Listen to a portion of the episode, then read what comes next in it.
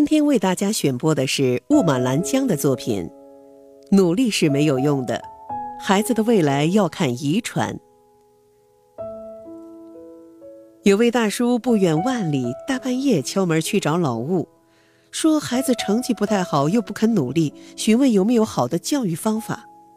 老雾当时脱口就说：“努力没用的，这事儿要看遗传。”说完，老雾狠狠抽了自己一嘴巴。嗨，做人呢，最重要的就是开心，瞎说什么实话呀？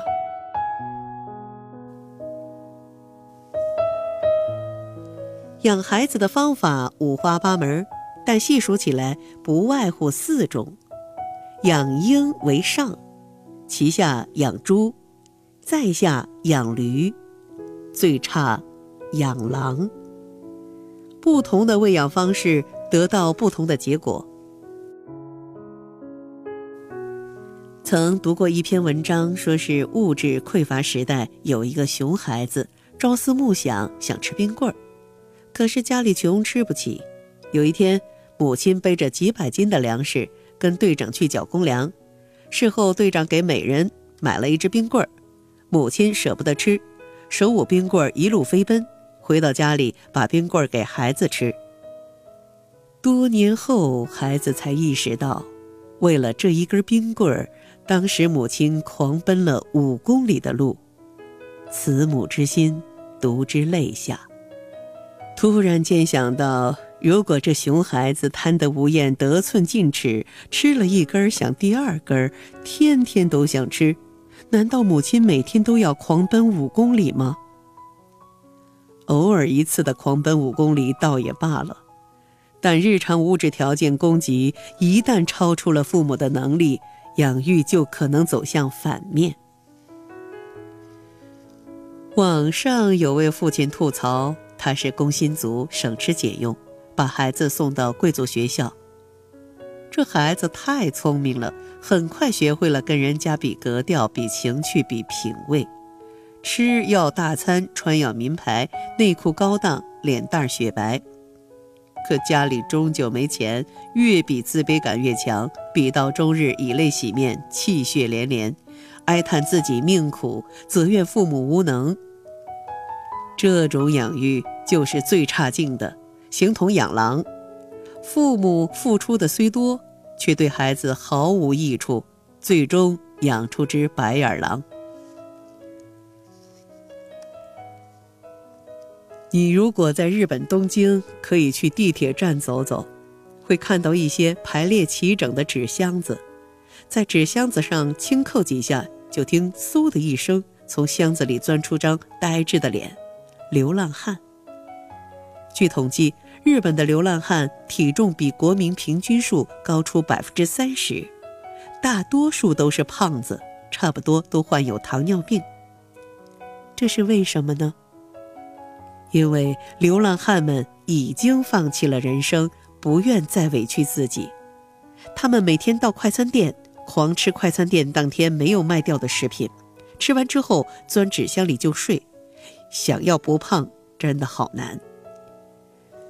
有些父母虽然没有住进纸箱里，却是真的放弃了自己。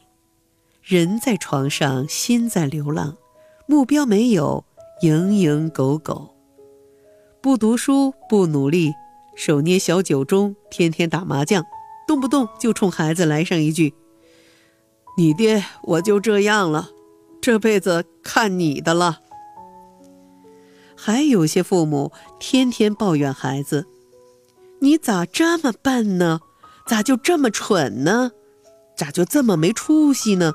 你看看人家的那个谁，还有那个谁，人家都那啥了，你……”你你咋就不那啥呢？唉，还是你不肯努力。望子成驴，就是拿孩子当驴养，希望孩子出息后驮着自己走。可这年头，孩子驮自己都难，又怎么驮得动像稀泥一样瘫在地上的成年人呢？第三类父母就明智一些，干脆拿孩子当猪养。网上有位老大不小的姐姐吐槽，她读书读到稀里糊涂，但父母努力一番活动，把她送进一个好单位，钱多事少，离家近，悠闲自在度光阴。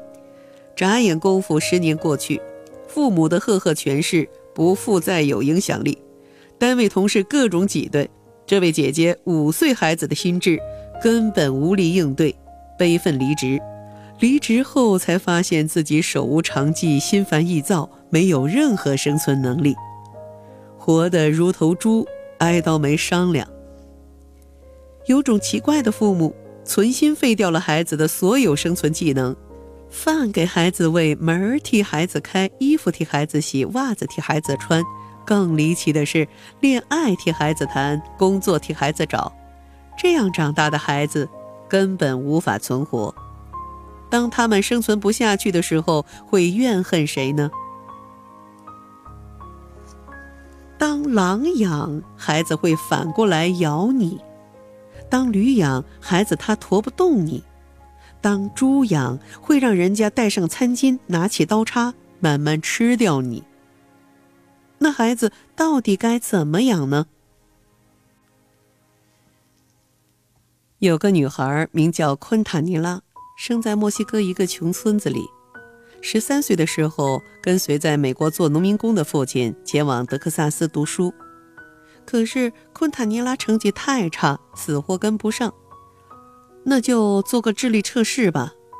找到了原因，原来昆塔尼拉是个弱智，只能退学嫁人生子。他对儿子说：“孩子，妈妈我弱智。”这辈子就废了，你要努力读书，不要像妈妈这样惨哦。可万万没想到，孩子入学没几天就出事儿了，叫家长。二十七岁那一年，昆塔尼拉忐忑不安到了学校。校方说，读书这种事儿，努力是没用的，这要看遗传。你读书时智力测试是弱智，被迫休学，对不？现在你的儿子遗传了你的弱智，没通过智力测试，弱智妈妈生下弱智儿子，退学吧，甭念了。当时昆塔尼拉震惊了，不，老师，能不能别让我孩子退学？我感觉孩子好像，呃，还可以再抢救一下。校方说：“别开玩笑了，快把弱智孩子领走吧！”昆塔尼拉嚎啕大哭：“不行，不行！从今天开始，我要读书，我要向孩子证明，每个人都可以读书的，别人可以，我们也可以。让嘲笑我们弱智的人去死吧！我要给孩子一片天空，必须要这样。”学校的老师苦苦相劝昆塔尼拉：“做人要有勇气，敢于正视现实。现实，你就是弱智，非要读书，这岂不是太弱智了吗？”昆塔尼拉回答：“我的弱智拉低了家族智商，摧毁了孩子们的信心，所以我非要读书不可。只有我读明白了，才能给孩子以信心。”弱智妈妈昆塔尼拉开始读书，三年取得理学学士学位，又拿下个文学硕士，开始攻博，取得博士学位后，获得美国教育委员会会员资格，再之后成为豪斯登大学的教务长助理，获得提名到全美司法顾问委员会研究所工作，专职给总统做教育咨询。报纸设立了以他为名的奖学金，大学授予他杰出教育家奖。他低调而谦虚，每逢有人问他做什么工作时，他回答：“姐姐，我弱智，脑子不够用，只能在大学里教教书、搞搞科研，再就是为总统提供个咨询什么的。”再来看看他的几个弱智儿子，大儿子马里欧。大学毕业后成为内科医生，二儿子维克多大学毕业成为律师，女儿玛莎入读大学法律专业。孩子们说：“我们开始于弱智，却没有停止在弱智上，那是因为妈妈给了我们爱、自信与勇气。妈妈行，我们也可以。”弱智妈妈昆塔尼拉说：“教育这种事儿，努力是没用的，要看遗传。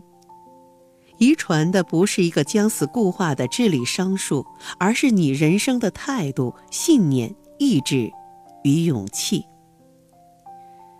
由古而今，万千之年，从没有哪个鸡窝里飞出过金凤凰，最多飞出只华丽大公鸡。”不管飞行多远，永远飞不到鹰的高度，永远也不可能。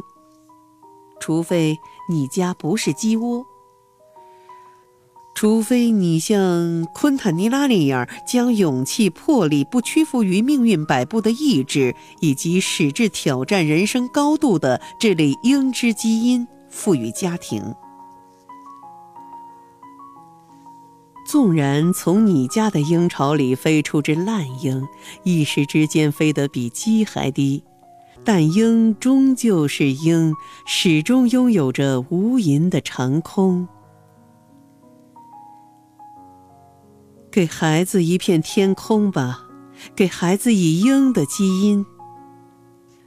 太优越的物质条件，犹如过多的肉骨头，多半会把孩子喂成白眼狼。把一切当作是理所当然，哪天嫌口味不好，反过来逮你乱咬，自己颓废疲软却催促孩子努力，这种说教是最没营养的草料。即使是喂出一头大叫驴，懒驴这货屎尿多，拉不拉磨很难说。走孩子的人生路，让孩子无路可走。这种包办一切，会让孩子成为嗷嗷待宰的肥猪，天天看孩子挨刀，父母真的开心吗？真正的好教育根本不需要智商，不需要耗费心神，而是家族文化精神与思想力量的传承。人生的快乐与成就和死板的智商没半点关系，有关系的只有人生态度。你的选择就是你的人生，你的决定就是你的基因，你现在所做的一切都将在你的子孙身上重现。一切的焦虑毫无意义，只有这种强悍生命意志的遗传才是一切的一切。孩子是家长的镜子，家长是孩子的榜样。